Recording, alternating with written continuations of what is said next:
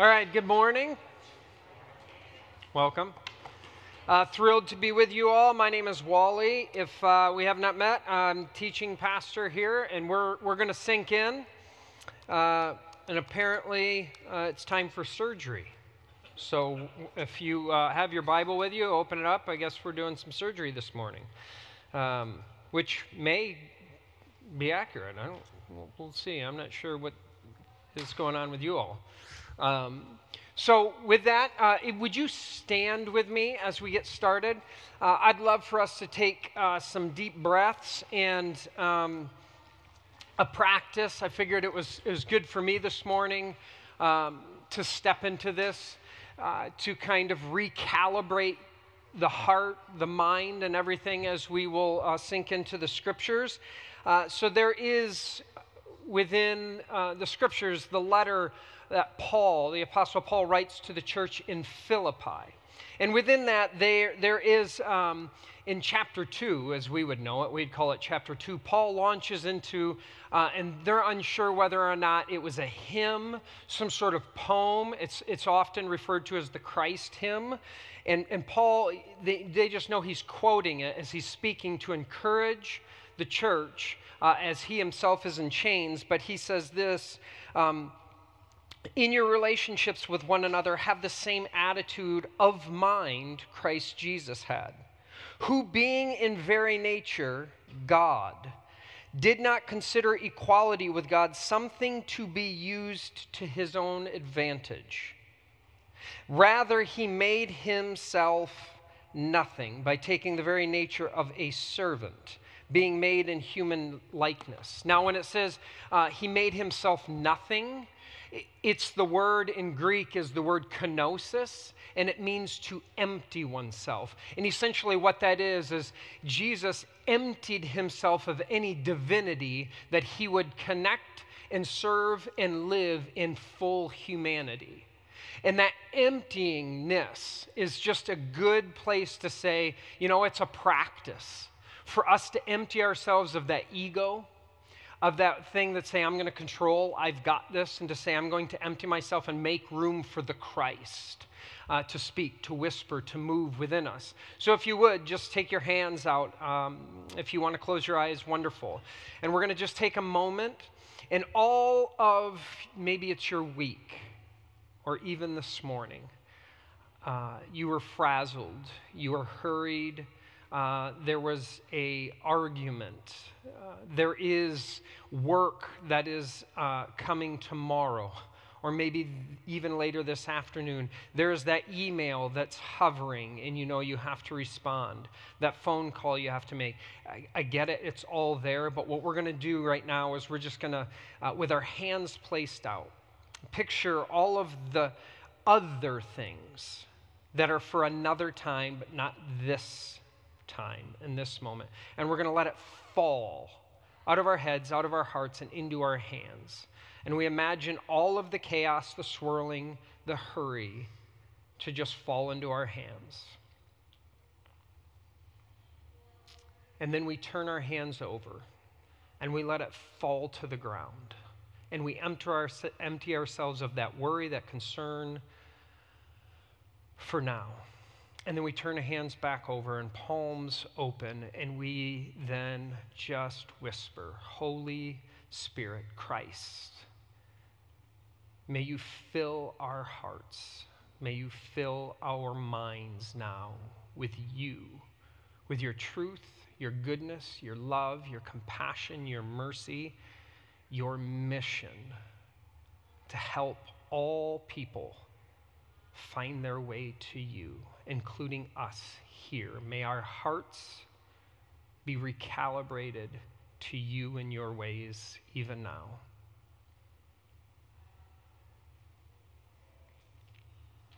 We inhale your love, that we would exhale your compassion. In the name of Christ Jesus, amen and amen. You may have a seat. We are going to continue our journey. If you are new or newer with us, we are spending uh, the remainder of this year and all of this year walking through the gospel according to Matthew. So, and what we have uh, kind of pointed out is Matthew is the least likely disciple in the fact that Matthew, very young fella, um, likely could be a teenager, maybe early 20s, that we would understand it. And he, a Jewish boy, if you will, working for the Roman government as a tax collector. So he works for the empire for the enemy, and he taxes his own people, the Jewish people, heaping on taxes. And if you lived in the Galilee region in which Matthew would have been collecting taxes, there was a thing known as triple tax. If you lived in that region, because you would pay taxes to the temple, the temple tax, the temple in Jerusalem, you pay temple tax, you would pay taxes to Herod Antipas in the first century, Herod the Great's son, and then you would pay taxes to Rome. And so it's understood in the first century that you could pay upwards of, and it's likely that most uh, Galileans, most Jewish people probably paid about 90, somewhere between 80 and 90% of their income went to taxes. Do we feel a little better about ours today? Uh, a, a, little, maybe. Uh, but they would pay that. So then they have to live on uh, 10, 15, maybe 20% of their income to try and make their way in the world. And we have this young man, Matthew, who then is one of those people who says, I'm going to take more, thank you very much, from my own people and give it to uh, Rome. And so at some point, Jesus says to him, as we read in Matthew, uh, Hey, Matthew, come, follow me.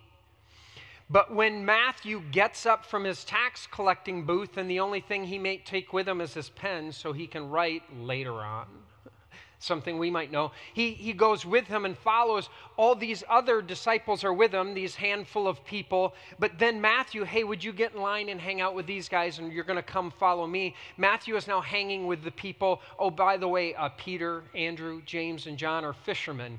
Guess what they had to do when they catch their fish right there in the Galilee? And then they had to turn and pay taxes or maybe even fish to Matthew. Hey, Matthew, come and follow me. Hey, you guys, you're going to all hang out now. Uh, you, you, maybe you had an argument at home this morning or on the drive uh, because there was some disagreement. Uh, there might have been a little disagreement in following the person of Jesus. With this young man, Matthew, you can see why, wow, what an unlikely fella to not only follow Jesus, but then later say, I'm going to collect and write down uh, my experience so that the world may know what it was like. And so he writes it down and we've been walking through Matthew, and in Matthew, there are different themes. Essentially, there are themes that break out. In fact, Matthew would write in five different sections, we might call themes, but they were sermons, um, preaching by Jesus, and he kind of takes them and he, he, he breaks his gospel down into that. And so each theme we've broken into mini series, and we're starting a new one this morning, and we're calling it Up into the Right? Question mark. And that question mark's really, really important because it is the question of when we follow the person of Jesus, when we follow Jesus, uh, we tend to live in a society that says up and to the right is where we want to go. Up and to the right with our work, up and to the right with climbing the corporate ladder, up and to the right with education, up and to the right with our finances, up and to the right. We want things to be moving always in this direction of, well, good, better, more, m- most, on top, winning, whatever it may be. And in following Jesus, there's a question and there's going to be a tension in this next section of Matthew a theme that essentially asks the question Is up and to the right, does following Jesus lead to a life that is like up and to the right? And it's a really important question. And so we're going to dig into that. We are coming out of chapter 13, is where we were in Matthew. In chapter 13, we're, we're a string of parables, short stories that Jesus told. The art of story he used to try and get around people's head to help them experience, understand, get a glimpse in their heart of what it means to follow and live out the way of Jesus. So he told them these little short parables to try and call them to more. And uh, then we're going to move out of chapter 13 this morning and into 14. So we'll wrap that up.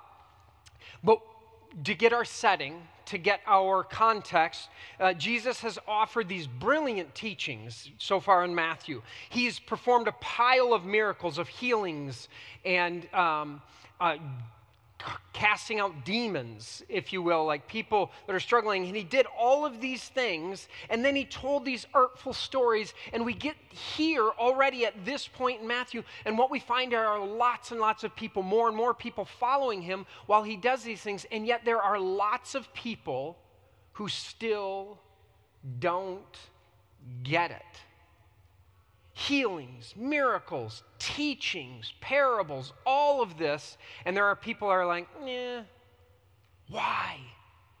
Which, I mean, that's where we're at. We're like, what is going on? And that will take us into our story today because it should get under some of the why. Why are people not getting it? So we'll be in verse 53 of chapter 13. We'll begin here. When Jesus had finished these short stories, these parables, he moved on from there. Coming to his hometown, he began teaching the people in their synagogue, and they were what? Amazed. Where did this man get this wisdom and these miraculous powers? They asked. Isn't this the carpenter's son? Isn't his mother's name Mary? And aren't his brothers James, Joseph, Simon, and Judas? Aren't all his sisters with us? Where then did this man get all these things? So, uh, we're going to jump into some map, map work. We're going to have some really fun Bible nerd time in in a minute. Uh, but can we just appreciate the human tension of this moment? This to me is one of my favorite stories, but I love this about Matthew's gospel here the human tension. Jesus is heading back to his hometown where he grew up. We'll have to differentiate between all these different homes, if you will, because it can get confusing with Jesus. But his hometown, where he grew up as a kid into an adult, and he gives this brilliant teaching in their synagogue. So he's like home in their in that home synagogue, home stadium, home turf, and he gives a teaching, and they're like, wait a minute. We know you. You're Mary Joseph's kid. We see your siblings. I mean, look at they're over there kicking each other in the shins and playing in the dirt. We know them. We know you. Where, where do you think you can do all this fancy talk? What is happening with all the. Wait a minute. Can you just sense this tension? It's really something. And I, I love the Bible, and this is one of the things I love about the Bible is the humanness of it. That it places us in this tension. So, uh, what happens is Jesus is going back to his hometown. It's essentially, uh, he's going back to almost, I mean, then it's like a, a, reunion of sorts class reunion, family reunion. And what happens, what you see here is there's that group of people standing by the punch bowl as Jesus shares. He does some, and, and they're sitting there and like, what? It's, it's that guy. And they're sitting by the punch bowl going, who does he think he is? I remember when he got a wedgie in gym class. I remember him sitting in the back of class and always had his hand. What? No, nerd. Guy, we know him. Who does he think he is? He's that, that plain old Jesus, a plain old Mary, a plain old Joseph. Who does he think? Are you, are you with me on this? Now, Bible nerd time.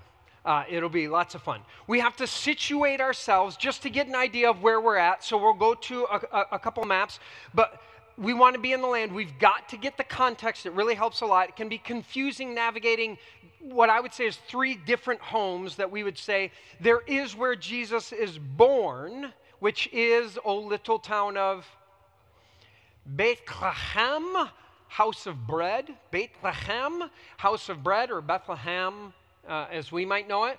And then there is where he grew up, where he spent his childhood and grew up, which is Nazareth or Nazareth. And then where he makes his home as an adult when he kind of begins his profession as itinerant rabbi, as he would be, he makes his home in Kfar Nahum, or we say Capernaum. Uh, so Capernaum. So you get an idea. Here's Capernaum in the Sea of Galilee, right around there, and then Nazareth, we're there, 40 miles, about a 40 mile away, and we'll get into some of this distance. But next uh, map, we'll go down here. So here, Bethlehem, here, Bethlehem down here, it's about 90 miles away. So born here, traveled up just so you get an idea of this movement of where he is in terms of his home. But we then ask the question it's important to ask the question why on earth did he make his adult, like professional, if you will? Why did he make his hometown in Capernaum, Kafar Nahum? Why did he do that? Why would you choose Capernaum to do that? It's a small fishing village and Jesus is going to go here and make that his home because this is where he thinks, I'm going to go now. I need to get this message, this good news of the kingdom of heaven to go all the earth. We're going to get it to, to all the known world. Why would you center yourself in Capernaum? Now, real quick, in Israel, uh, next map, there are three main north and south roads. Three main north and south roads. We start with the King's Highway. King's Highway runs on the eastern um, part of Israel, so on this side of the Dead Sea. So it runs up and goes along the Jordan River. This is desert. So if you're going from Egypt to northern Israel, you go want to take King's Highway, it's desert. It's really rough navigating because it's so hot, it's brutal. And so, if you're going that way, you could. There is the ridge route, which you see running up the middle. The ridge route is mountains. So, the Judean mountains you would go through if you wanted to travel to go north from Egypt up. And you would go through the main cities of Beersheba, Hebron, Jerusalem there, and then Shechem. So there's these main cities, so you could go there, but you would also then have to go through, right, kind of right in here, you would have to go through Samaria. Whoa, no, Samaritans are there, so it's best to go around. We can't be interacting with Samaritans. So you'd go around. So then the most popular travel route in Israel would be to go the Via Maris. Via Maris means way of the sea. And you head along the coast of the Mediterranean Sea. And the Via Maris, because of uh, the simplicity, the ease of travel, that's the route you would want to take as the Via Maris. And this is important because you travel the Via Maris and you had head north and south. But if you were to go east and west, there's only one main road in Israel. And it's called east west road. Like the, the creativity was shot that day. Like, hey, we got to name this thing, you know, east west road. I, don't have it anything in me right now. East west is what it is. Uh, so, East West Road. Now, here's what's fascinating East West Road, then, it's the only main road, and it connects with the Via Maris. They collide, if you will, and guess where they collide? Right north of the Sea of Galilee, Capernaum. So, what that means is if you're going north and south, east and west, and you are going to do trade, and you're going to do trade bridging the western world and the eastern world, all of that is the Galilee region, and the, the little village of Capernaum becomes your major trade route. So, if you are going to get things to the ends of the earth, if you are in the east and you want to get your silks and what you are making to the west, then you go through this trade route. If you want to get the Roman people want to get their stuff to the east, it's going to go through Capernaum. So, a village that's maybe, Capernaum, a village of maybe 1,500 people, actually is a sound system with Dolby surround that goes out to all of the world. It is your Tokyo, it is your New York, it is your Los Angeles. It is getting the message out. Anywhere in Israel you want to be in Capernaum, Kafar Nahum. So, why does Jesus go there? Because he's like, it's time to take this thing global. So, I'm going to go 40 miles from Nazareth. Nazareth, a town of maybe at most in the first century 450 people. So think really small town, and he grew up in little small town, and then he moves to Capernaum, and he's trying to get his message global. That's where he is taking this thing. So if you then are from Nazareth And then you go, here's Jesus. He grew up in this little itty bitty village, 450 maybe. Everyone knows everyone. So we all know one another. And he went there, and now he's back home, and they go, No, we know you. You're Mary and Joseph's snot nosed kid. And now you, miracles, you're hearing all these things, teachings. Hold on, wait a minute. Where did you get this? That takes us back to our class reunion, our family reunion. He's in town. They know, wait a minute, we, we know you, you apprenticed with your dad, Joseph, on being a tekton. That is the Greek word. We always say carpentry and then we think wood. But in the first century in Israel, very little woodworking very little. You know what tekton typically worked with? Stones. And if you're in Nazareth, which they've excavated and all of that, they found darn near nothing in Nazareth, but guess what they did find? A stone quarry. And so there is Sepphoris nearby where there is today even a major theater, and it's beautiful and it's very Greco Roman and it's all built up. And it's likely that Jesus and his dad, Joseph, probably worked there, taking stones from Nazareth and bringing them over and doing work as tektons, stonemasons in Sepphoris surrounding. So, this is the work that they would have done. But now we find Jesus as an itinerant rabbi working the Galilee region and getting his message out. And the people from uh, Nazareth are like, wait a minute. Wait a minute. So the thing is, you grew up in Walker. You, you went to a private school in Walker, maybe, and so this small little thing, you got to know everybody, and you were just, eh, you.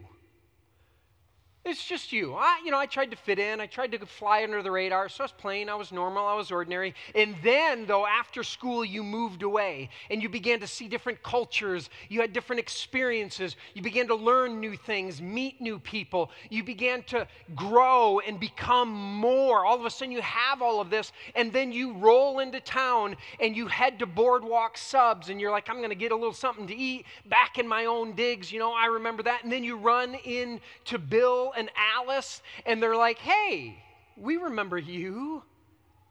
You're, you're, you're Rick and Lucy's kid. I remember. Didn't you always get picked on in gym class? I remember you. And you're like, yeah, yeah, yeah. Now I design uh, stuff for Amazon, and uh, it's radically changed the world. And I did all this, and they're like, get out of here, you. We know you. And you're like, oh, wait a minute. Something is shifting in the story. Jesus is teaching and he does something, and what happens is he gives this brilliant teaching in their synagogue. And then it turns with, wow, the people in Galilee have been flocking to him. We saw it coming along the shore. He pushes out in a boat because the crowd gets so big because people are like, who is this? What's happening? This seems incredible. Kingdom of heaven here now? Really? What? Is it all here? It's happening? And they gather around. He goes to Nazareth and he gives this message, and this is how it goes. Next text says this, and they took offense at him. The people hearing him and they're like, What? Uh, no. You, little snot nosed Mary and Joseph kid, don't get to say big things, do big things. No, no, no. And they took offense at him. You went, to, oh, I see. What's that? You went to Capernaum? Oh, you went to this big megaphone thing and things are getting out, and so you think you're something, but we know you and we took offense. Now, for us, we might be thinking, Are you kidding me? What's the matter with these people? Uh, Nazarenes, what are you doing here to Jesus here? How could you take offense? Well, you know, and we're, we're kind of like, How are you oblivious to what we think is obvious? Jesus is the Son of God, He is the Christ. N.T. Wright, our scholar friend N.T. Wright, pulls us back into the context and says this Part of the whole point of the gospel is that Jesus wasn't an exception, he was and is one of us. That's part of what Matthew's doing here, is just trying to give you the plainness, the humanness of Jesus. And you get in this place, and he's like, Let's settle there because you have to remember these people from Nazareth, this is how they see Jesus normal, regular and now you're saying what? And you're doing what? Normal plain Jesus? These people in Nazareth have a view, they have a perspective, they have an understanding of who Jesus is, and they're stuck in it. You've had that. You come back and you meet somebody and they're like, "Hey, how you doing?" and you're telling them and they're like, "I can't compute because I remember you back then." And they can't get over little you and understand where you are today. Even maybe this week, you've done whatever this week. You've experienced life and death and who knows in conversations and you've grown and then you meet somebody and they're like, "Hey, how you doing?" and you're like, "I have this whole week to tell you about." And they go, "Well, I just remember you from last week and you're this." And you're like, even today, what I've experienced is shaping and transforming me. Are you with me? This moment is like we, we miss out on so much. And so then, in this perspective, N.T. Wright continues and says this If new creation and new life are going forward, those who have invested heavily in the old creation, the old ways of life, are bound to be offended. Now, if you need to take a picture of that or write that down, because if that doesn't help balm your heart over the last couple few years, even, New life is bursting out of Jesus. A new creation is being born. He's announcing it. New things are going forward, but the people who are stuck in the old ways, or they get a lot from the old and new is coming out, and they're like, whoa, I think not.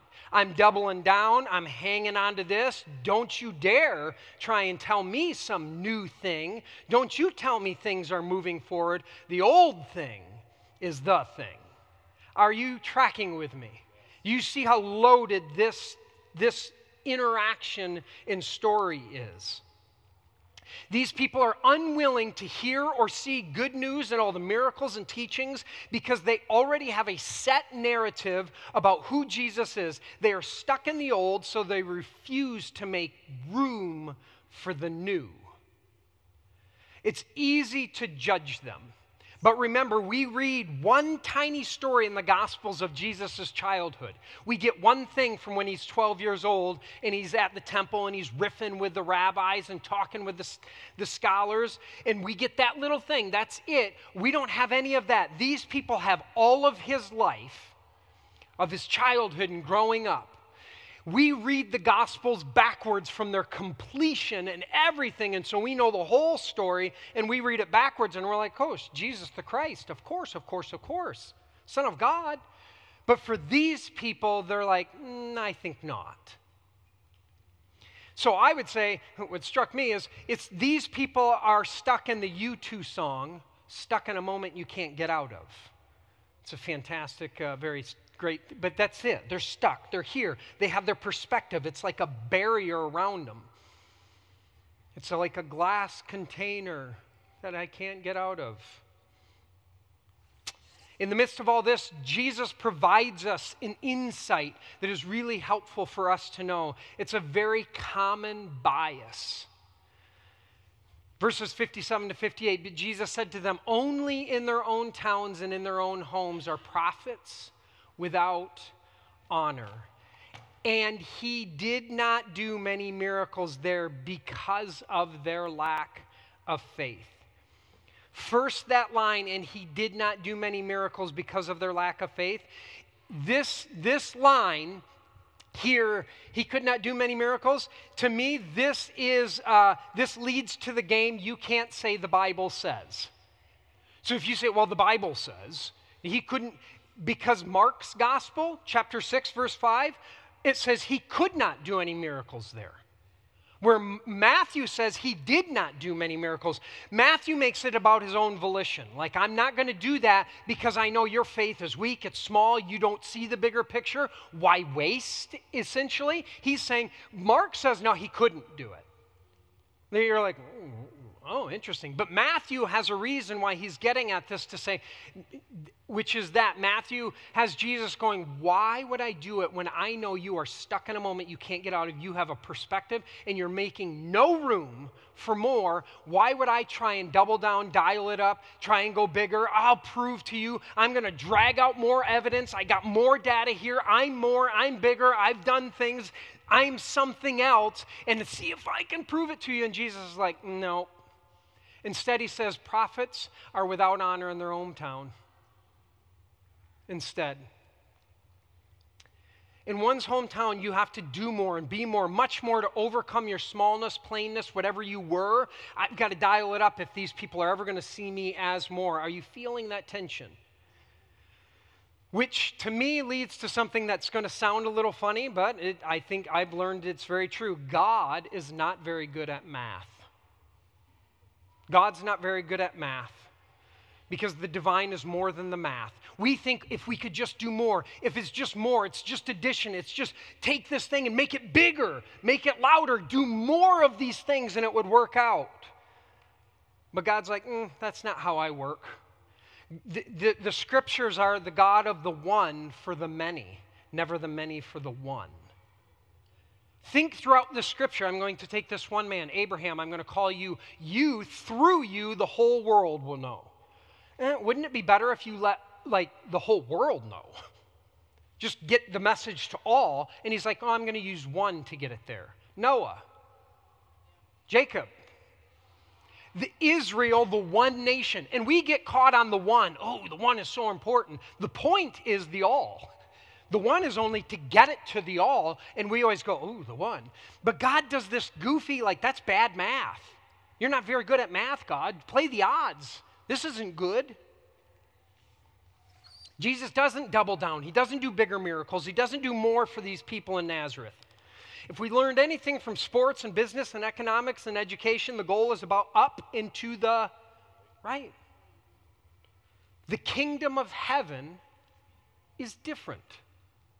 We'll talk further next week about God and numbers and math. It'll be lots of fun. I can't wait. Uh, but I think it's safe to say God is bad at math. I, am okay, and I know that sounds funny, but he chooses to be. Uh, back to our story. We read that Jesus' hometown, they were offended at the suggestion that he was more, that he could be more. A prophet, uh, whoa, hold on, wait, what? More than a prophet? Come on.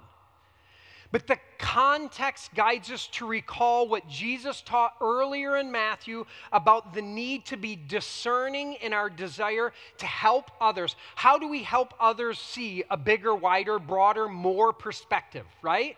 Jesus did a teaching on how you can do that, but what not to do in that, he says, don't judge or guilt people to try and get them to behave differently. And don't give good things to people who can't appreciate what those good things are. In Matthew, uh, we read in what we call the Sermon on the Mount, in Matthew chapter 7, verse 6, he said this Do, do not give dogs what is sacred. Do not throw your pearls to pigs. If you do, they may trample them under their feet and then turn and tear you to pieces. It, which we read that and you're like, well, who would be giving pearls to pigs. I don't even know what's going on there. It, see, in that first century world, pigs are what? No way. To a Jewish person, no way. Why would I give something of immense value, pearl of much value, to a pig when a pig doesn't understand what it is? It'll break its teeth on there, it'll just stomp on it, and then it'll turn and tear you to pieces. He's giving an image of you can't guilt and shame people into changing, and you can't go, I know what I'll do. I'll manipulate you by giving you good gifts, and I can get you to turn your behavior. And Jesus says, mm, That's not a good idea. And here he stands in Nazareth, and these people are like, Who do you think you are? And he's like, I know what I'll do. I'll give them big things, miracles, really. No, I'm not doing that. If you don't get it, my heart breaks, aches, and I'm so sad, but I can't make you see the more. and you're going, but you're Jesus. I can't make you have an open heart. I can't, I can't make you have an open mind. I need you to do that work to see. I hope that our dashboards are blinking when we hear some of this because this thing was the tail end of a movement of don't guilt someone, don't shame them, and then don't give good things into changing them. There's a movement in the Sermon on the Mount. And then he gets to displaying this teaching. He now models this teaching in Nazareth by saying, I'm not going there. I'm not going to dial it up if you people don't understand what's going on. And I can only imagine, maybe you can, how heartbreaking that must be for Jesus to look at those people. Oh, ah, there's, there's Margaret my baker when I was a kid, and I love her, and we used to have so much fun together. And now I'm giving this teaching, and she's like, Get out of here, little Jesus. And he's like, Oh, Margaret, I want you to see the more. Oh, I want you to see the more, but I can't force you to see the more. Now let's go to another perspective in this story. Uh, Matthew 14, 1 to 2. Now we tip into chapter 14, and this is what happens. At that time, in this thing, Herod the Tetrarch, that's Herod Antipas, heard the reports about Jesus, and he said to his attendants, This is John the Baptist. He has risen from the dead. John at this point is dead. The next part of the scripture explains how Herod had him beheaded in prison, in, and gets all that. So that's what comes after this. But he's like, that is why miraculous powers are at work among this Jesus because we think Herod's like, I think it's John the Baptist come back from the dead. Herod thinks, Herod finds it more logical that John the Baptist is raised from the dead than Jesus is the Son of God. You, and you're just like, what is happening here? But the, and the text goes on to tell the story of how this all happened to John because John had called out Herod and his affair with Herodias, his, his wife, which was his brother's wife. It's convoluted, crazy. And then he gets in there, and John says, Yeah, what you people are doing, this isn't okay. And they're like, Well, then we'll throw you in prison. And then they eventually have him beheaded here as the story goes. But let's remember John, who paved the way, John, the cousin of Jesus, paves the way for Jesus. And in paving the way, and then gets arrested and thrown in jail. And John, remember his perspective on Jesus is, I'm paving the way for the one Look, here comes the Lamb of God who takes away the sin. Sin, that's all of sin, takes away the sin of the world. But then John finds himself in prison. And in prison, John's like, I'm in prison. Maybe Jesus isn't who I thought he was because my life isn't up and to the right right now. So, John, let's just remember this. John sends his messengers, Will you go talk with Jesus and ask him if he is the one who is to come because I'm in prison and I don't like that? And then this is what happens. And Jesus answered his attendants, John the Baptist's messengers, Go and tell John what you hear and see. The blind receive their sight, and the lame walk. Lepers are cleansed, and the deaf hear, and the dead are raised, and the poor have good news preached to them. Ready? And blessed is the one who is not offended by me. Oh, blessed is the one who can see the more and doesn't get stuck in, well, my life is not up and to the right. You can't because you're this small person, so you can't become more. Uh, Jesus says, Whoa, whoa, whoa, blessed is the one who can see beyond their circumstances and that there is more. Blessed is the one who can go, well, maybe there is more to this story. Maybe there is more to who Jesus is. Blessed is that one, but the one who says, nope. I'm done. I'm finished. I have my perspective. I'm closed off. It's done. He's like, oh, well, that, that's a problem. Are you with me? Verses 4 through 6 of chapter 11, um, that not offended by me, that's there. Uh, then humanity. What we hear is just understanding who these people are. Humanity can't see beyond their idea of divinity. These people have an idea of who God is, what God is, who can be Messiah, I guess. Certainly, because they go, We know the coming Messiah will wipe out Rome. You have to remove our oppressors. So the one who is to come must be a military leader who's going to dial it up and crush Rome. We have an idea of who God is, and that idea of God is actually keeping them from God. They're stuck. It happened then, and it happens now. Are you with me? And Jesus says, Blessed is the one who has eyes to see the work of the divine beyond the small ideas of our minds. God is more than the mathematics. Blessed is the one, I would say like this blessed is the one who is open, humble, teachable, and pliable in how they understand the kingdom of heaven taking root, growing, and blooming. We might go, I think the kingdom of heaven moves this way, but I'm open because I think it can happen in all sorts of places, in all sorts of unexpected people and ways. And I think good news could be bursting, and I'm going to be open to that, even though I, th- I think I have it figured out. But that's again we're, what we're talking about. The kingdom of heaven is paradoxical. It's upside down to a society incessantly clamoring for an up and to the right way. So Jesus' prayer for them and prayer for us is Will you have eyes to see and ears to hear and hearts to understand that there is more? and it's mysterious. And when I say mysterious, mystery doesn't mean the unknowable, mystery means the endlessly knowable. So the kingdom of heaven works like this. It, we often go, Oh, I, th- I think I got it figured out. I think I got the answer to this question. The kingdom of he- heaven isn't, I've got it. I've locked it in, it's done. The kingdom of heaven works like this. Oh, oh, oh, interesting. The kingdom of heaven is a bunch of oohs and ahs of, I thought I figured it out, but look at this. There's more.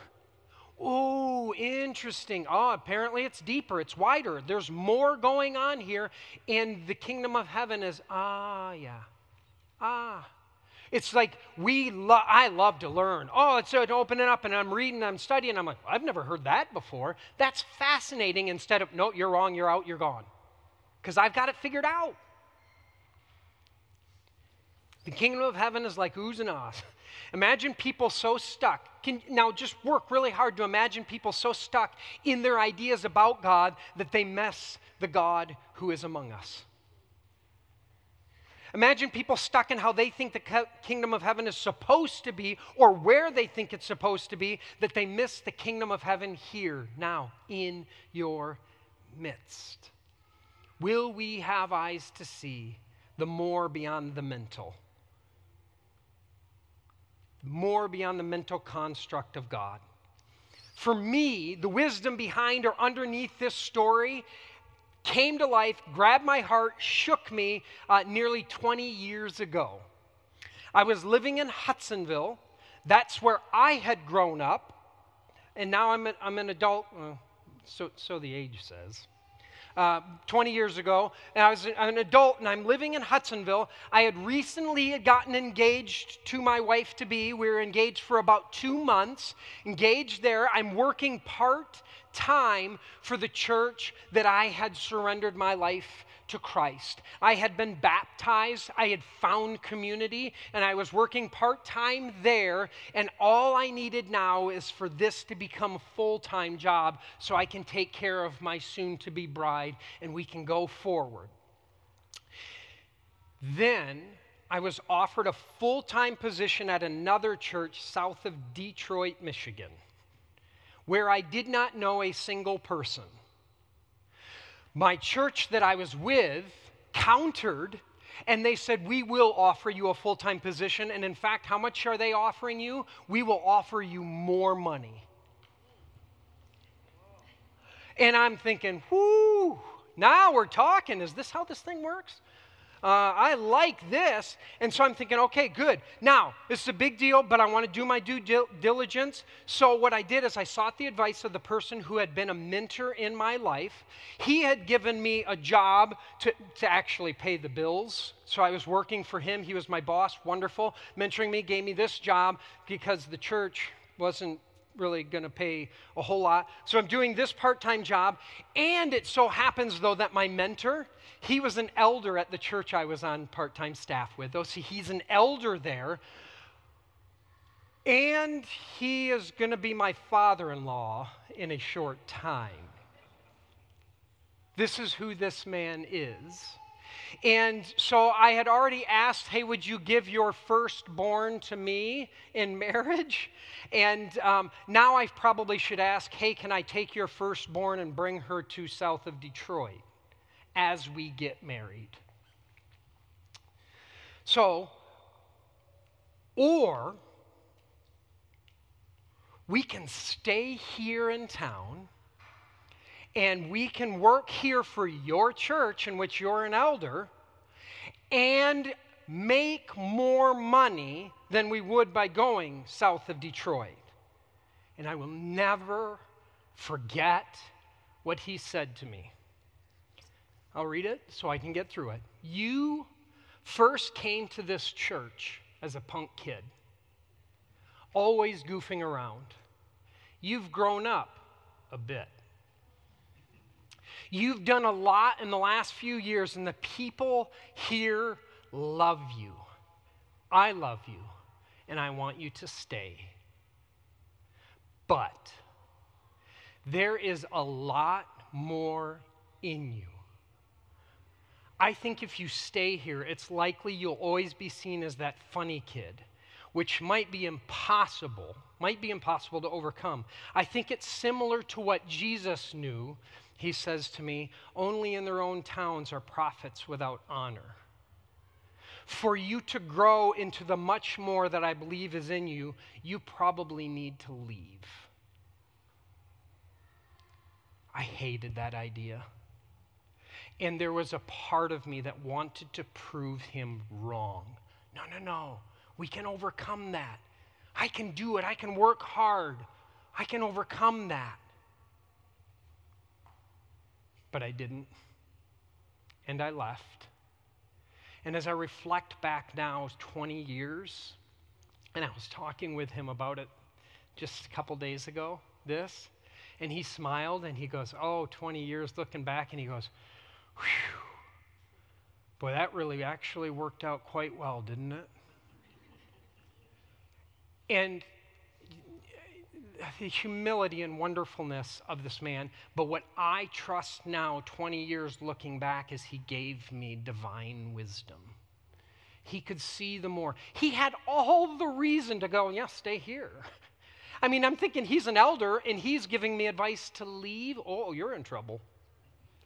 And he's dad who's saying, Yeah, take my firstborn and go. I'm guessing he's going to go home to my mother and future mother in law. He's probably in trouble there too.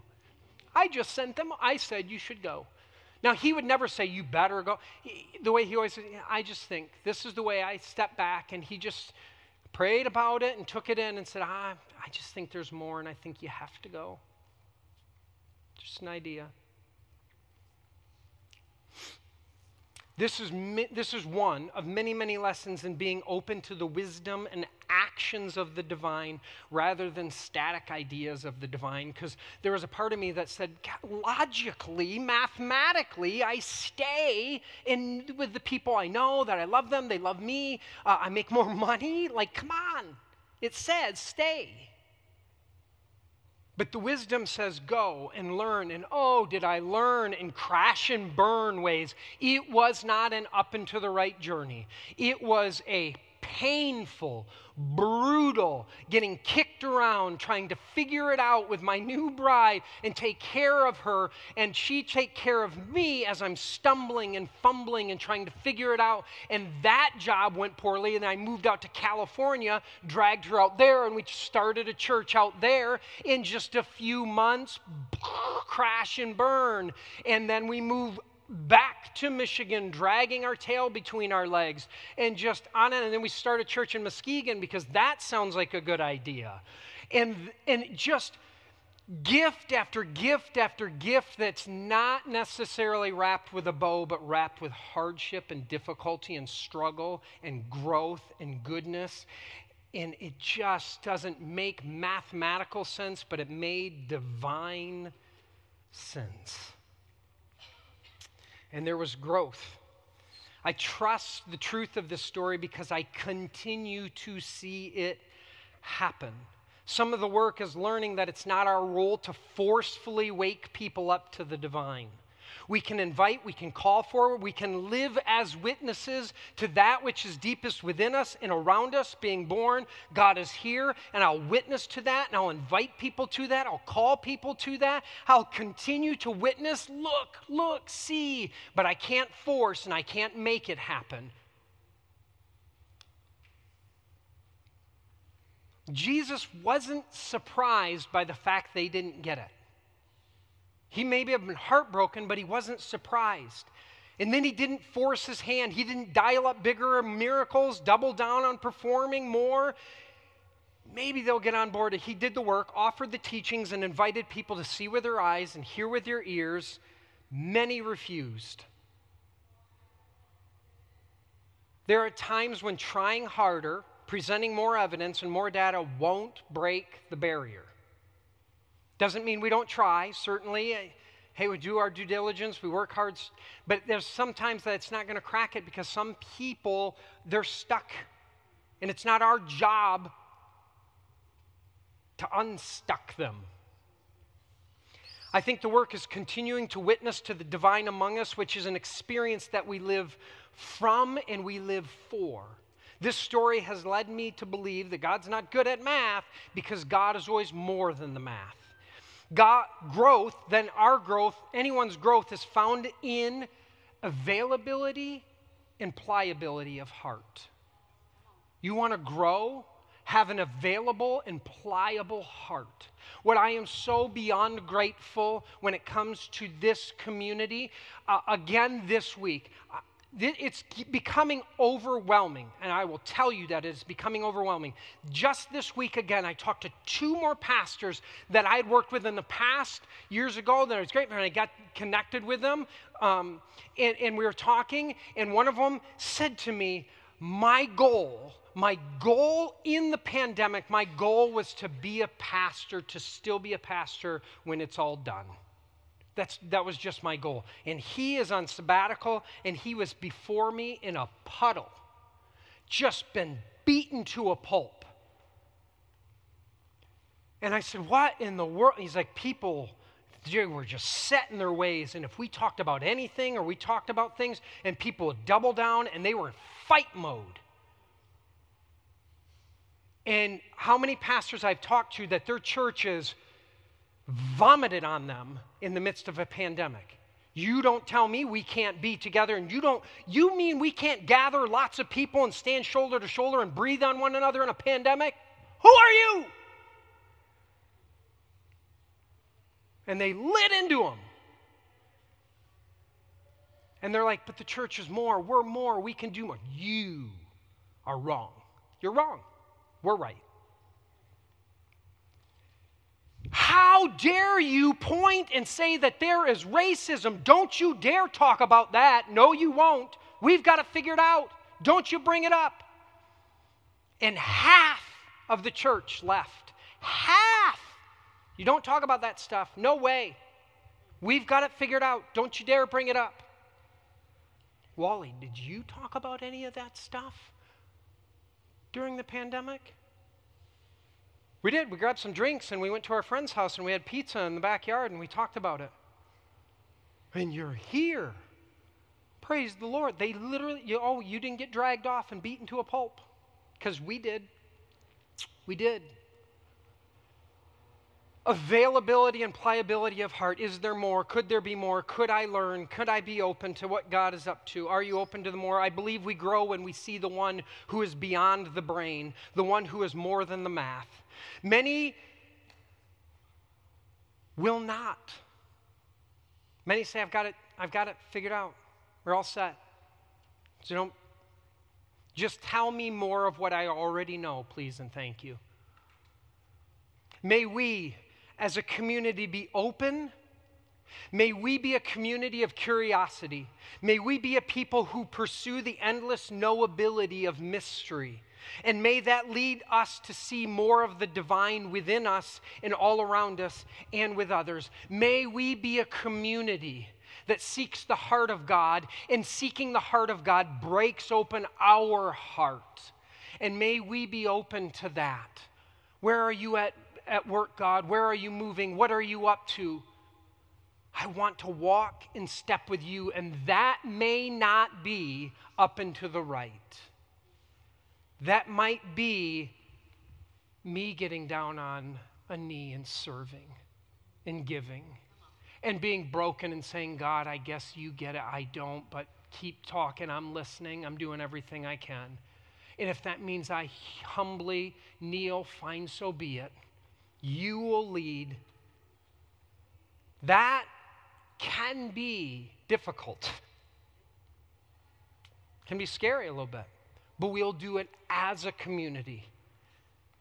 diverse perspectives, backgrounds, and we can sit and talk and go, wow, God's moving in your life, but it looks way different than way God's moving in my life. Well, bless God. You have a story, and I'm going to listen to it rather than judge it and try and control it. Would you pray with me? Gracious God, you have gone before us. I bless you for this story. I bless you for this invitation. My goodness, Jesus, what was it like for you to stand before your family, your friends, your neighborhood, those you had done life with, laughed with, cried with, celebrated weddings, participated in burying your loved ones together? And that Jesus, you opened your heart and you poured out the good news that the kingdom of heaven is here, and people were offended because it can't come from you.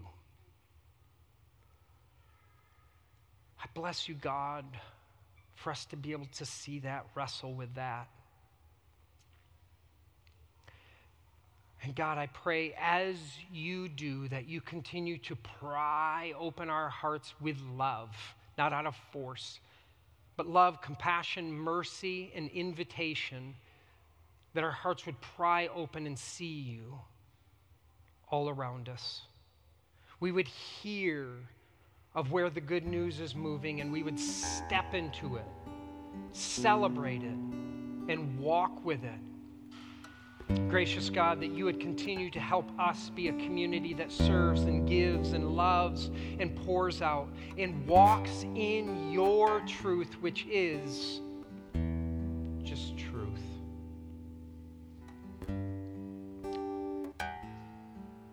And God, even and when it calls for sacrifice, that we would say yes. Bless you, God for this this morning. We pray in the name of Christ.